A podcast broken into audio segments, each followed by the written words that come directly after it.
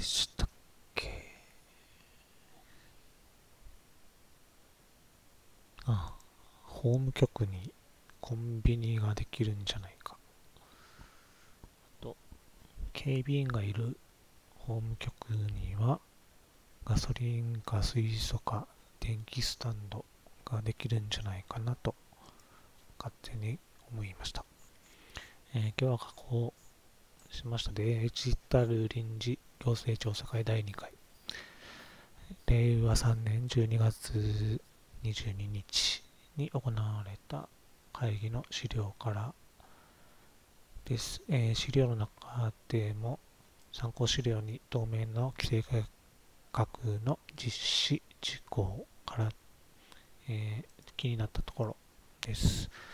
1つ目、次期通常国会に法案提出。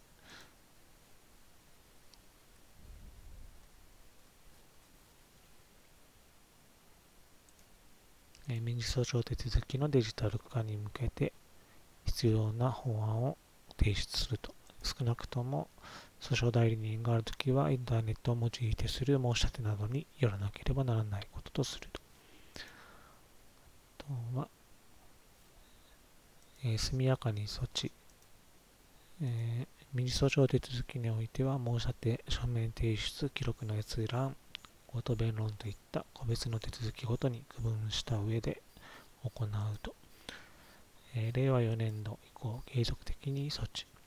本人訴訟を行う者に対するサポートを充実させるとともに、デジタル化による事務処理コストの低減を踏まえ、書面による申し立てなどに比べてインターネットを用いてする申し立てなどの手数料を引き下げる。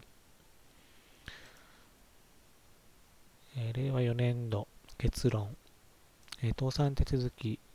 における債権同型でなどデジタル化の効果が大きいと考えられる手続きに関して、デジタル化に関する規律にかかわらずデジタル化を検討する。次、令和5年の通常国会に法案提出。家事事件手続き及び民事保全執行、倒産手続きなどのデジタル化に向けて、令和5年に必要な法案を提出すると。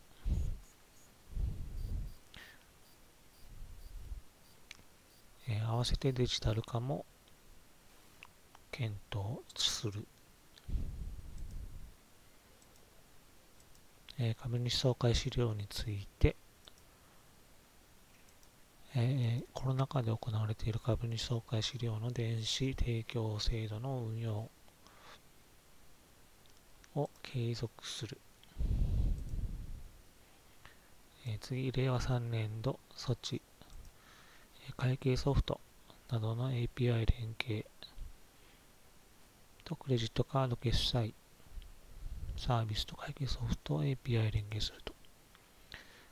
令和3年検討開始。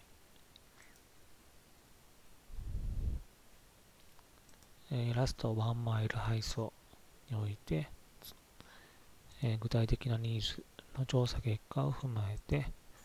対応を検討し結論を得る。次、令和4年度措置、著作物の利用円滑化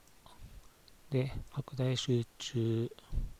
許諾制度などをもとにさまざまな利用場面を想定した簡素で一元的な権利処理が可能とするような制度を実現する。次、令和4年度中に検討、結論を得る。働き方について、裁量労働制を含む労働時間制度の見直しに関し必要な措置を講ずる。次、令和3年度措置、職業雇用仲介サービスについての法的位置づけを明確にし、過剰な規制とならず有益なイノベーションを阻害しないよう留意しつつ、求人者求職者が安心してサービスを利用できる制度となるよう見直しを行う。次、令和3年度措置、